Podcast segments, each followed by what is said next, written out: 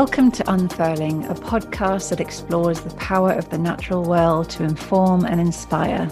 I'm Elizabeth. And I'm Katrina. And this episode um, is all about health.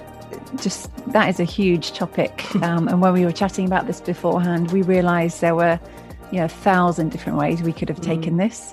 So we're actually going to kind of resist the urge to create too much of a structure. We're going to resist the urge to go down all of those thousand routes and we're just going to see what comes up, knowing that we come to this topic from our own individual experience and we'll have some things to share there. And also knowing how important our collective health is and the health of the planet. So, if anything, this episode, the structure is really going to be about uh, individual health and well-being and also collective and planetary even health and well-being. Kat i know you um, had a few other thoughts on mm. just a kind of gentle extension of that structure. Do you want to just share those? Yeah for me it's um yeah i love the individual and the collective and then it's also thinking about you know what can we learn um, from the natural world in terms of our health and how can we benefit from it. And yet to me there's a, a, kind of separation between us and the natural world that's implied for that or kind of seeing nature as, as a resource so for mm. me it's also considering how we can get into a better relationship of reciprocity so that we are also mm. helping the natural world with its health knowing also that the natural world is capable of healing itself in many ways so I think for me, it's just kind of thinking about that reciprocity as well we're also conscious that this topic is very much in the news, it's in magazine articles, it's in documentaries, you know, how important uh, the power of the natural world is in terms of our own health and healing. And yet, whilst it can feel quite on Vogue. In actual fact, I think Vogue did do an article, um, didn't they, recently? It was on the front cover about nature. Mm. Um, you sent me a copy of that, Elizabeth, mm. recently. You know, it's something that humans have been aware of for for many thousands of years. And, and I've got a quote here from Hippocrates, who lived um, between 460 BC and 370 BC, um, that says, Nature itself is the best physician. Mm. So even then, this thinking was around. So um, it'll be fun to kind of explore what the new thinking is and where we can learn from more ancient, um, more indigenous thinking as well.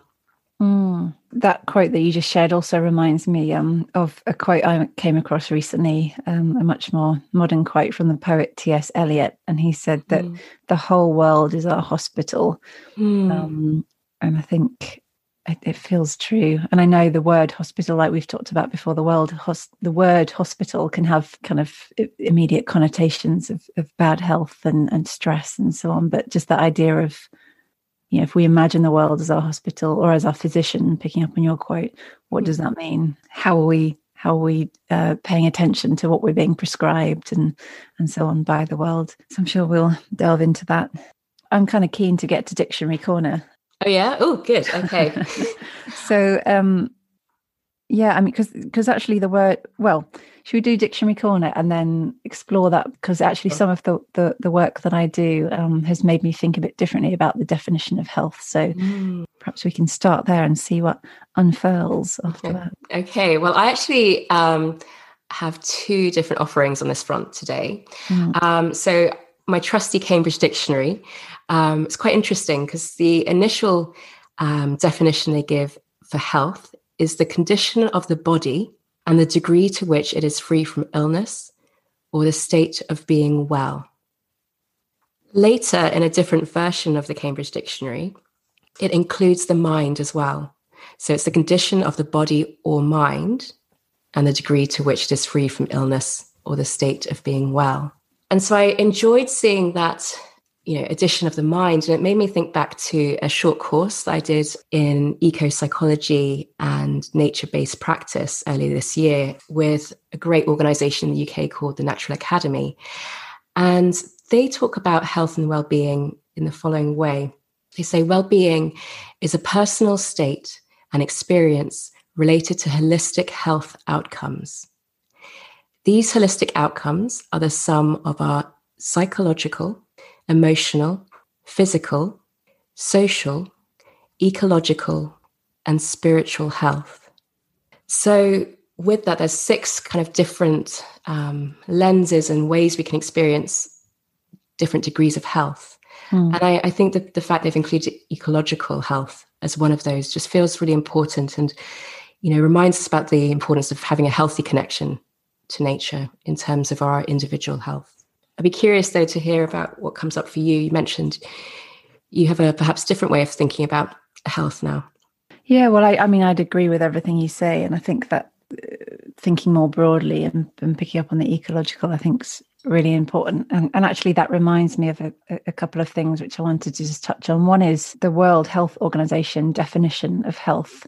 Mm. Um, and that is uh, a state of complete physical, mental, and social well being, and not merely the absence of disease or infirmity. Mm. Um, and when you talked earlier about that that health definition as being free from illness, it reminded me of that WHO definition. Mm. It's not just not having disease; it's it's being actively well, physically, mentally, and socially. Mm. Um, and I mean, I guess we would extend that to also talk about you know ecologically as well. And I think the world um, is waking up to that more because if we don't have a healthy planet, we don't have a healthy you know inhabitants of the planet whether that's animals or humans mm. um, it also reminds me of so some of the work I do is for a small charity called Arukah Network, A R U K A H. And the word Arukah is actually a Hebrew word and it means, um, in a nutshell, kind of complete wholeness, restoration, and mm. well being.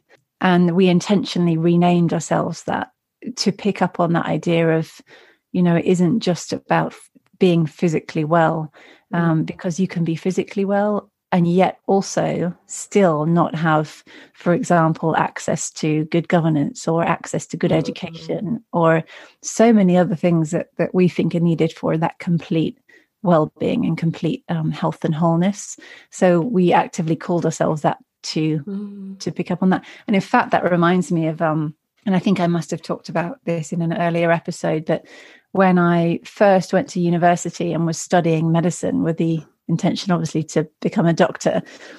When I was doing that, I went to Zambia volunteering with some sort of basic health and hygiene skills. And I remember vividly teaching these basic health skills and yet having this just awareness that we, we could teach them about HIV and hand washing and whatever it might have been, but they still didn't necessarily have the ability to feed themselves every day.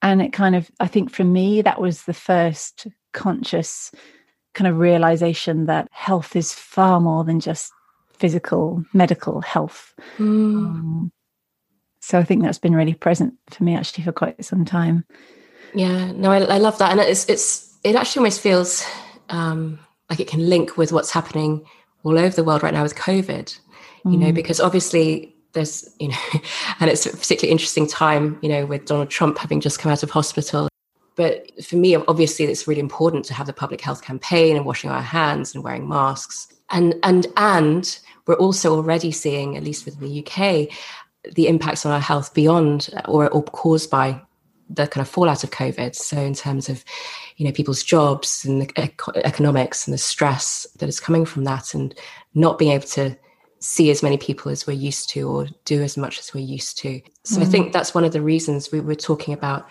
you know why why health is the next episode it, it, feels like i mean quite frankly i've had a cold for the last two weeks and i, I don't mm. really get physically unwell that often luckily and i can't seem to shake it and what's that about is that just you know just a bit of a an exhaustion after what's been you know i guess six seven months now so yeah we just feel that kind of stress both individually and collectively and just want to perhaps offer some reminders and ways of new thinking to help in, in this time as well.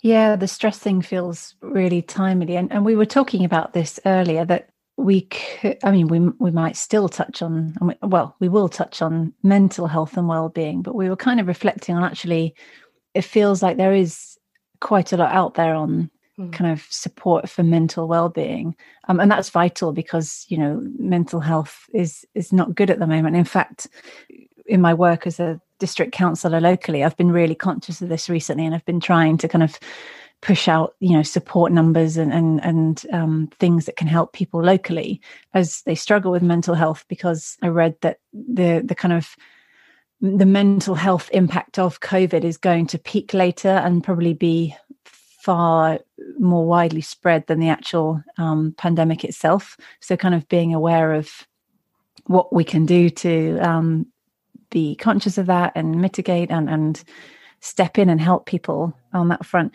And actually, particularly just picking up on briefly my own context, which is a fairly, you know, I live in a market town, it's a rural context around, and there are a lot of farmers. And actually, the mental health of the farming community is not good at the moment.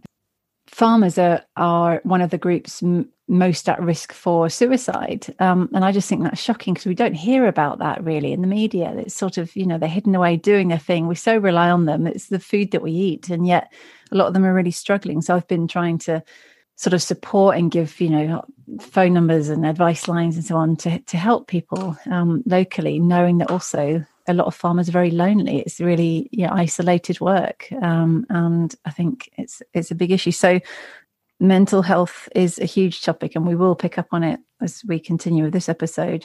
But yeah, that stress, a piece about stress individually and also collectively. I'm really interested in what kind of collective stress looks like. I keep hearing people talking about that kind of collective exhaustion that we're all feeling at the moment, and, and particularly at the thought of you know second lockdown and a, a long winter ahead. Yeah. Actually, for me, stress is quite an unusual. I tend not. I tend to express stress in a very particular way, and it usually manifests in my body. But I've mm-hmm. noticed once or twice recently, I have expressed it verbally, and it doesn't feel like me. Mm. And I and I am seeing that more widely as well. You know, I just wonder whether our kind of collective stress is just high at the moment. What the implications of that are? Yeah, I, am noticing the same, both in myself and yeah, just kind of in the community, um, and and I guess it's you know it's, it's going to be so important that we give ourselves space and time to to kind of come down from this stress. And how mm. can we do that when we've got other genuine factors at play? You know, people's livelihoods, um, you know, mm. lack of space, particularly in London. Um, so it almost feels like we're going to have to really take a stand you know individually and collectively for our health here mm. you know not just in terms of covid and you know trying to to fight that but but actually you know to really step up for our our kind of well-being when, when i think about individual health just thinking about that for a moment. I've been really encouraged by studies that i've read recently you know and in the news as well about the kind of the power that exposure to nature has on our health and well-being. Um, so there are various studies um, that have been done about you know when patients are in hospital giving them a view of a green space or even just having a photo or a painting on their wall of a natural scene can increase their well-being and i think even their the kind of speed at which they get better and we'll put some links to those studies in the footnotes um, there was another study i read um, from 2016 that showed um, people that have high blood pressure can get their hypertension under control if they spend just 30 minutes or more in a park each week. So there's that, you know, there's healing and people that are in hospital and unwell and the benefit of seeing nature can have on them, but also just maintaining our health, you know, things like high blood pressure and so on, being outside, going for walks, and that prevention instead of cure. Um, it's really encouraging, I think, to see this, you know, cheap cure, this cheap thing that we can do and, and, and take in, which is the natural world and, and so on, can have such an impact on our health. Um, and in fact, I know that GPs now um, talk about social pres- prescribing, I think that's limited at the moment, but it's increasing in um, uh, reach. And I think that's you know where GPs will sort of recommend going out for a walk or going and joining a local club or whatever it might be. Mm. But I mm. just think connecting that sort of the soft side and being in nature and going for walks with actually the kind of hard medical, you know what, go and do this. And I'm telling you to do that. I'm going to tell you to do that actually instead of taking a pill. I think that's really interesting. Yeah, because Elizabeth, it reminds me of actually one of your favorite authors, um, Richard Louv, um, who wrote Last Child in the Woods. He says that, you know, when he wrote that in 2005, it wasn't a hot topic um, and was virtually ignored by the academic world. And he had about, he could find about 60 good studies on the topic of the importance of nature and our, our health and well-being. And he says now that it's approaching, and about to pass a thousand studies. Um, and they point in one direction that nature is not only nice to have, but it's a have to have for physical health and cognitive functioning. Mm. Yeah, and there's a great um, scientific report um, written by uh, Matthew White um, and other colleagues at the University of Exeter called Spending at least 120 minutes a week in nature is associated with good health and well being.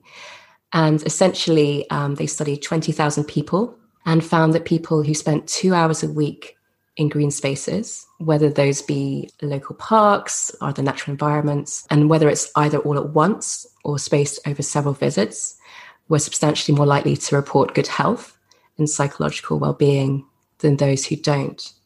And mm. interestingly, the two hours, it's you know they can't they can't say for sure, but it looks like it may be a hard boundary in that those who didn't meet that two-hour threshold didn't see the benefits. That didn't include time in a garden so that was literally kind of getting out and about. And that could be to your local park, or it might be, you know, the weekend going a bit further afield. That feels really true. It also reminds me of um, a practice called forest bathing, mm. which is where, um, well, kind of like it sounds, people go out usually into forests and just spend time and you know breathing in the smells of the trees and in doing so inhale lots of good bacteria and good things from the soil, which improves our well-being. Um, and there is increasing evidence that shows the benefits of this. And in the UK, the Woodland Trust have sort of talked about the benefits of forest bathing too, and they're sort of actively promoting it um, and recommend that GPs might, you know, prescribe forest bathing as a as a help to some patients as well. So I think it's definitely getting um, support, and it's it's got increasing sort of studies and evidence that shows quite why it has the power to counter illnesses, including cancers and depression and, and stress. Um, and I just think that is fascinating. Mm. Um, it reminds me too of, as you know, I'm, I'm a reader, um, and there was a book published, I think it was last year, called Out of the Woods by Luke Turner, and it was, it was, I mean, it's quite a personal memoir. It t- talks about his relationship with the woods and a particular wood so it's epping forest and his relationship with that woods and also his own past so it's quite personal. He just yeah he, he you know he, i guess the, the, the line from that book is that he thinks a walk in the forest can can help us. It can help our soul and heal us. Oh that was a lovely book. Mm. um, but yeah it's um it's fascinating. It's not quite the same but it also reminds me of um so in devon there have been studies recently um on the uh, impact of cold water while swimming on mental health, physical health, and so on. So that's um, it's a group of swimmers up near Croyde, which is a big um, surfing beach in North Devon, and there are people that swim in it, you know, day in day out, whatever the weather, even when the water is icy cold. And there are suggestions that it can really help people that have had mental health issues, that are going through the menopause, that are stressed, that have inflammatory disease. And they don't quite know why this is, but they are looking, you know, they're, they're doing some studies and they're sort of working out quite why that is. But I think that's just really powerful. Woods, ocean, it can um, really help us. Yeah, and even within the city, I know I've got a friend that has for a long time um, been getting up, I think at six in the morning and going for very cold swims in the Serpentine Lake, um, bang in the middle of, of London. So there are opportunities to do this, you know, within cities and towns as well. Mm. Yeah, I think that's really important, actually. Like, because I'm conscious that this whole conversation, it can very easily, without intending to, it can be become very urban versus rural. Mm. And I think, you know, going back to mental health, I think that can be a real problem because the, the challenges of mental health in a city are quite different to the challenges of mental health in a rural context. Mm. And just as the solutions and the encounters with nature, they're in both they're in urban and rural. Um, so it's not an either or kind of us mm. and them mm. conversation. It's it's about, I guess, taking the wisdom of these studies and experiences and applying them where we are. Yeah. And it kind of brings, I was going to say something earlier, but um, I got distracted. Mm. um, but it's when you were talking about, you know, the definition of, of health. Mm. And, you know, it's not just about the absence of disease. Um, there's something for me about that kind of more of a spectrum approach to this or a continuum, which feels quite helpful rather than being like you are either well mm-hmm. or, or, you're not. also because you know we're all coming at well, both health with different kind of cultural backgrounds different family backgrounds you know what we consider health you know health to be how mm. we uh, approach it whether we go to gps and hospitals or whether we look to more traditional or quote alternative approaches to, to help our you know health um, and i'm conscious also with the natural world that some of us you know have grown up in it and like, feel quite familiar with it and for others it doesn't hold that that same narrative and, mm. and may have different associations. Um, indeed, it may have associations of being a place where you can get ill because it's muddy and you know mm. dirty. So I quite like this idea about health being you know just like a continuum, and we we come at it from different angles.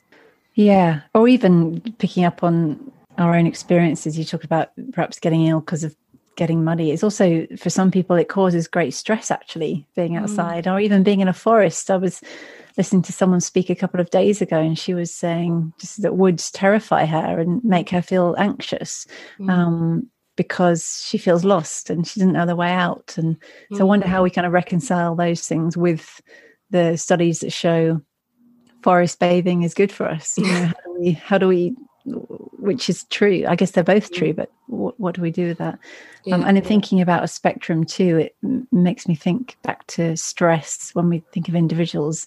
Um, and I was reading a summary of a paper recently that talks about that stress actually has quite a bad reputation, um, and that there is recent research that shows it, we should think of it more like a spectrum. So there is the chronic stress mm. can have a bad effect on our mind and our body and our health but actually, a bit of short term stress can enhance immunity and it can enhance mental and physical performance. So, this paper sort of talks about the need to harness that fight flight response so that we can kind of maximize the performance opportunity mm. um, and reduce the that more negative long term chronic stress. So I think yeah, it isn't as black and white as you know stress is bad and being not stressed is good. I mean, we've already touched on the kind of collective health and, and what that can look like. Um, but just going to that a bit more and, and picking up again on farming, actually, which I've already touched on. I read a book recently by an author, friend of mine called James Rebanks, and he's a farmer, uh, a sheep farmer in the Lake District. And the book is really about, well, it's, it's personal, so it talks about his own story, but roughly it's, it sort of looks at what farming used to be, what it has become, mm. and what it could yet be and mm. um, it's beautiful and also terrifying. So, you know, traditionally in, in olden times, farming was small scale, it was often subsistence, it was, you know, rotational or mixed. So, farmers would have quite a diverse, they'd have diverse things on their farms of crops and animals and so on. They'd rotate fields around. So, the fields never got kind of overused um, by one particular crop that took nutrients out of the soil in the last few decades and, and from the 80s onwards in particular farming has just got really big scale and there are big um, mega farms more so in the us we're behind the us in terms of the, the size of our farms but you know farmers are uh, getting lower prices for their food and to, to make up for that they're having to farm more efficiently farm bigger areas. And farm with purely kind of profit in mind and it's mm-hmm. taken mm. away that connection to the land and it's you know we're we're destroying our land. I think there was a UN um, paper that came out a couple of years ago that estimates we've got about sixty soil cycles left. So this is sixty cycles of crop planting and harvesting left, roughly, on the planet, um, which is terrifying. And that's because we've so diminished the topsoil and diminish the ability of the soil to provide nutrients. Um, we've exhausted it. So when when I think about collective exhaustion in humans, I also think of collective exhaustion of our land. The book goes on to talk about, you know, what we could do and how farming is and can become more nature friendly, um, and what policies and funding we need also to support that. So it's not hopeless, and yet it's a real lesson in you know we're not we, we buy food but do we think about the implications mm. of that food for the land and nature and therefore for us and it's something i find really interesting you know, even just ploughing is apparently disastrous for the land, eh, you know, financially and ecologically, because we are taking off that top level where all the good stuff is and the nutrients and the bacteria. So yeah, we are exhausting the soil. So when I think about our collective future. I think of farming because we're so intricately tied to the land through it. And um, mm. I, yeah, just the health of us and the health of our land, I think, is so linked. And I think it needs a lot more mainstream media coverage mm. than it's getting. And what I love is that you you're not just speaking from a you know, with your government hat on or, you know, reading studies and stuff. But I know you actually go out and, and speak with farmers and, and mm. to understand, you know, what their lives are like and what is actually going on. Yeah, and I think that's important. You know, it's not obviously not just with farming, but to really understand something, it's who are we listening to and where are we getting our information. And sadly, I think it, it has become a conversation that feels like farming versus environmentalism, and you are either vegan, uh, planet loving, eco conscious on one end of the scale, or you are evil farmer who's wrecking the land on the other hand uh, on the other side of the spectrum and i've realized neither are helpful mm. and actually if we want to understand the nuance of what's true we need to have conversations we need to listen and it's challenging you know there are lots of farmers who i've met who are very protective of their practices and their land and they don't you know they're nervous about talk of nature friendly farming because they're, they're, you know they're broke enough as it is. And actually at the moment farmers don't really get paid to farm in an env- environmentally conscious way. And there are government schemes that supposedly help that but it's really tough. Um, so just yeah engaging in those conversations feels really important um, as we move forward collectively and think about our collective well-being and how that relates to our diet what we eat our land our politics everything. Mm. You're talking about the land feels important in a way for all of us you know we've mm. you know i say this living in a very busy urban city of london do i feel connected to the the land i don't know because i can't see the land you know under my feet um, mm. I, I, have a small garden it's got astroturf on it you know mm. mm. um, and it, it, reminds me, you know, when I was a, a child, um, I was uh, a very passionate supporter of a, a charity called Survival International um, that's mm. based in the UK. Um, and they are looking to protect uh, Indigenous people's rights um, and mm. help them, you know, have voices. And, and they've done um, some reporting on the idea that progress can kill. And. I'll put a link to that in, in our references. But kind of the idea that forcing development or progress on tribal peoples does not make them happier or healthier. Um, and in fact, the effects can be disastrous. And really, what they argue is that the most important factor uh, by far for tribal people's well being is whether their land rights are respected or not. Um, so, mm. some of the things that have emerged are issues with starvation and addiction or alcoholism suicide and obesity and kind of reduced life expectancy. Whilst um, tribal people's land ownership rights are recognized in international law, you know, they're often not properly respected. So when I talk about the numbers of people, it's 150 million tribal peoples living across 60 countries in the world. So to me, that that connection with the land and the sense of place and history and narrative just feels so important when we think about our own health. And also, it just feels that there's so much um, wisdom to be learned from Indigenous people who've been, you know, looking after their lands for thousands of years and, and really working in that kind of more reciprocal way that we talked about at the beginning of the podcast. And so, so much that we can learn from them, um, which makes it even more important to help um, protect their rights and their well-beings and gives them the platform uh, to speak about what they do need. Um, and, and even when you take a step back and think about, you know, big far- pharma and, uh, you know, this huge industry, you know, many, many uh, drugs are plant-based. Mm. And yet somehow, you know, when they're packaged up into like white little pills, you know, it seems um, very clinical and you just pop one of these in and you're done um, forgetting that actually many, um, you know, are, originate from the earth. I was looking at the Australian government's Department of Health um, in terms of alcohol and orig- Aboriginal and Torres Strait Islander peoples. And, you know, they say that statistics show that Aboriginal and Torres Strait Islander peoples are less likely to drink alcohol than other uh, Australians. But mm. those that do drink are more likely to drink at dangerous levels. And even on the, on the government's website, they're very open about what these people may be facing, you know, including trauma extending across generations, family separation, insecure housing, negative experiences early in life, racism, difficulty finding work, and stress. Mm. And hence, you know, drinking, as we all know, you know, can be one way to almost like turn some of that off. So, and it's not that all Aborigines, you know, are drinking, as they said in the statistics, but it mm. feels like that that kind of either displacement or kind of the trauma from the past, you know, is showing up in people's health now. Mm. Yeah, that's fascinating. That trauma and how it comes out and how how it's present, whether we know it and name it or not, and you know, it can often be underlying and sort of come out in other ways. Mm. Yeah, and and when you talked about um, progress and how we measure progress, it reminded me of yeah. I mean, I've done sort of work in international development and always had a bit of an issue, I think, with the kind of measures of progress that are often used.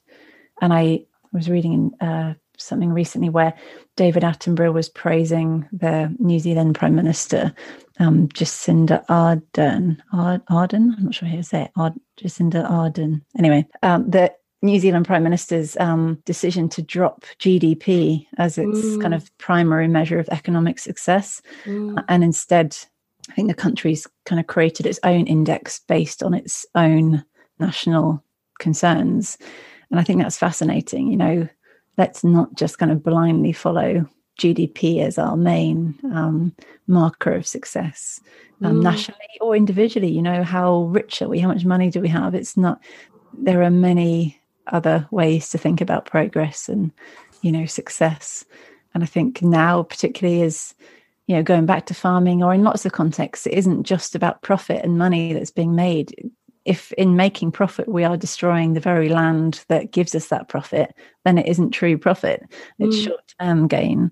Um, so I think what you touched on, how do we look at progress and how is land and our identity linked to that feels really like a conversation we actually just need to be mm. having openly and in the media for, yeah. for our collective understanding and therefore well-being yeah it's kind of like yeah how how do we measure health as well kind of in that mm. context and bloomberg um, publishes a healthiest country index each year and last year in 2019 um, interestingly it was spain um, that came up on top mm. followed by italy and then mm. iceland japan and switzerland so all quite developed countries i guess mm. and the, the factors they use for things like life expectancy clean water access tobacco mm. use, and obesity.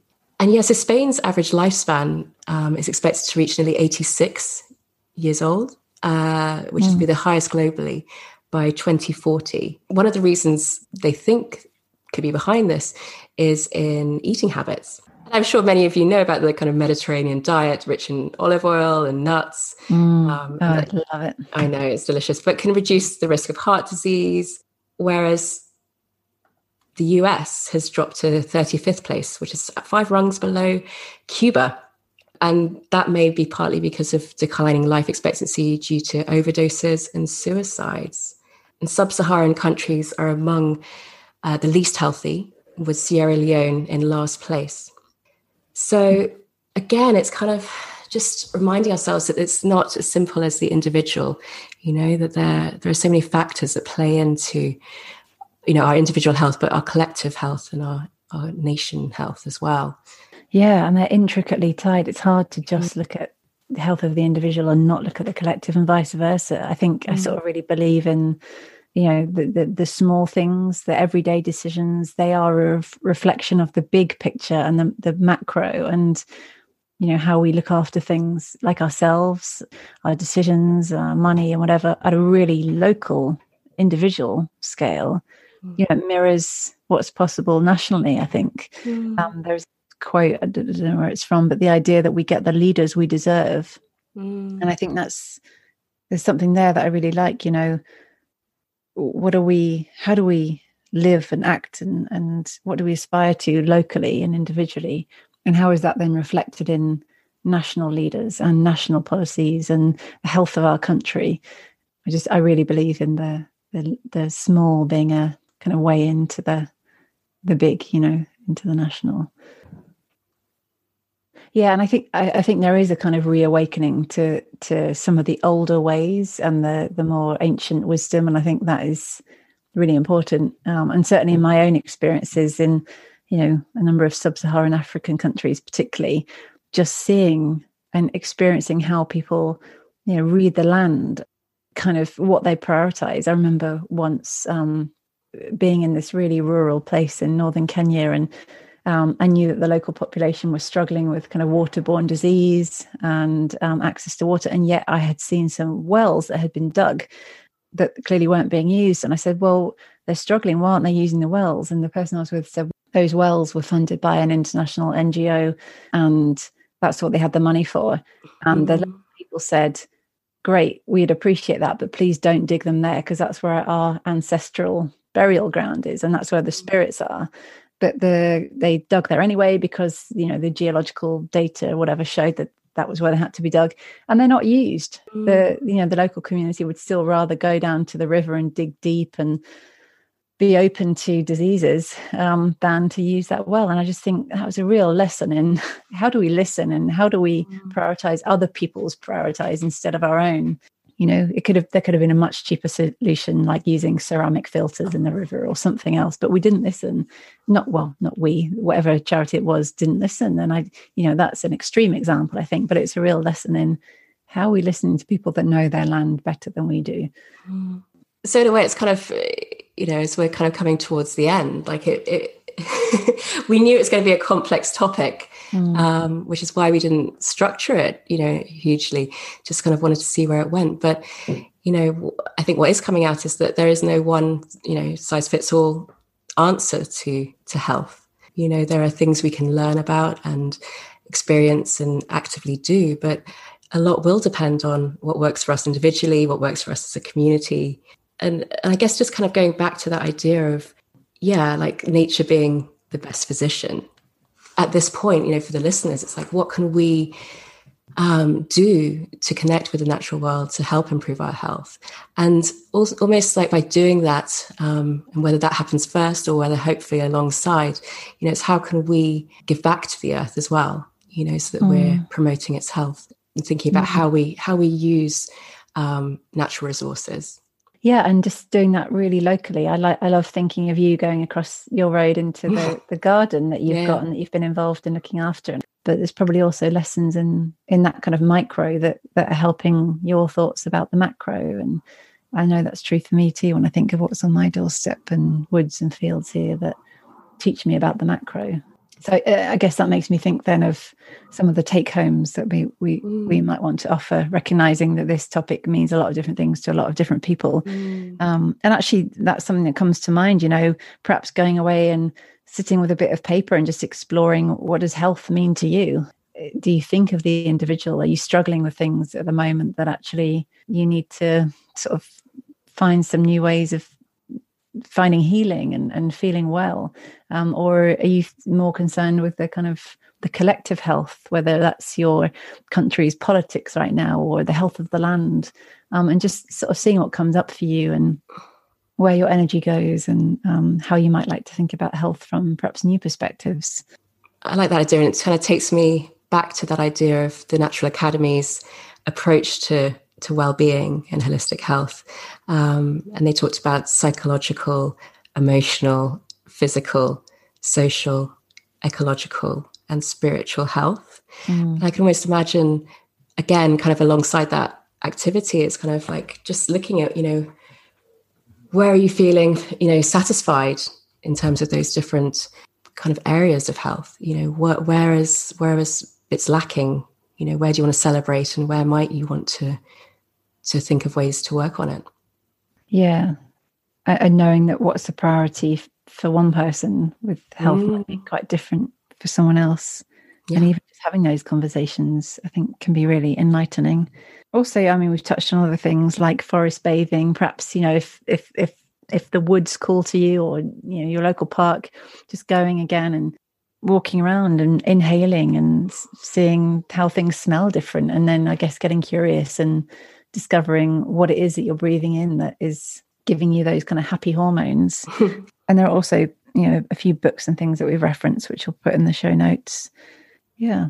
Yeah i, I think that two hour a week study they still have things they want to look into you know to confirm it all but it, it feels important to kind of you know try and carve out those two hours a week, whether all in one go or in different um, segments, mm. uh, just to get outside and um, reconnect. You know, just noticing the small things like the color of different birds' feathers, or you know, whatever it is. Just kind of stopping and noticing, and yeah, so just kind of putting your attention on your surroundings. Um, and actually, Rachel and Stephen Kaplan um, who began studying the importance of nature um, on well-being and health in the 1970s. Um, they devised something called the attention restoration theory. Which holds that paying attention in bustling cities, at work, or in other stressful environments requires a good deal of effortful attention. Whereas in a natural environment, they found that people paid attention more broadly and in a less effortful way, leading to a far more relaxed body and mind yeah, even within, even if you are in a city like me or, you know, a town, it's just kind of finding that little natural environment space um, just to kind of allow your attention to kind of, yeah, come out and there for your body to relax. Hmm. Yeah, and not kind of gripping it so tightly, but almost just seeing what flows through you and washes over you almost as you mm. pay attention on some things, seeing then what else pops up on your peripheral vision yeah. um, and the peripheral vision of your life. Yeah. And I guess just one other thing that's on my mind is, you know, obviously those the two activities we've mentioned so far. So reflecting on what health means to you and you know where you're at with it and what you might want to do with it, and then going outside more and going on walks. Obviously, those are individual um, activities, and I guess there's something about you know knowing that in many many parts of the world and for many people, this is a more stressful time at the moment. It's kind of thinking about how to build networks um, and connections with family, with friends, with people that know you well, potentially virtually as well, you know, to, yeah, almost support one another um, and improve mm. one's health in so doing. I guess going back to that earlier episode we did on connections and networks. Yeah, and, and knowing that nature itself works through a sort of diverse network, um, and that creates resilience. You know, how mm. what does your own network look like? How how are you getting support at the moment? How are you offering support? Yeah, um, there's a poem that's been in my mind which isn't directly related to health, but I'd like to read it anyway, if that's okay. Nice. It's by a farmer, poet, author called Wendell Berry, and it's called "The Peace of Wild Things," and it goes like this. When despair for the world grows in me, and I wake in the night at the least sound, in fear of what my life and my children's lives may be, I go and lie down where the wood drake rests in his beauty on the water, and the great heron feeds. I come into the peace of wild things, who do not tax their lives with, with forethought of grief. I come into the presence of still water, and I feel above me the day blind stars waiting with their light for a time, I rest in the grace of the world and I'm free. Yeah, I love that. Great. So, and I've got through that in a kind of unfurling, exploratory way. Yeah, I think that was definitely a good example of unfurling. Yeah. Um, but I hope it's been I hope it's prompted some ideas and reflections mm. in our listeners. So thank you for listening. Um, mm. If you are in our Facebook group, Unfurling Podcast, or would like to join, please do. Um, we really do enjoy hearing what these episodes bring up, for, you know, what questions they prompt, what ideas and reflections they bring up for in you. Um, mm. So please do share. And uh, mm. yeah, I think that's us for now. Hmm. yeah, I think so. Thanks, Kat. It's Great. been good as ever. Thank you. So, wishing you good health, Elizabeth. Yes, you too. I hope you um hope you get get over your cold, which I know has been lingering for a while. So, thank you. Yes, rest yeah, well. I will. And yeah, thank you, listener. Thank you for being with us on this unfurling journey as we explore the power of the natural world to inform and inspire. See you next time. See you next time.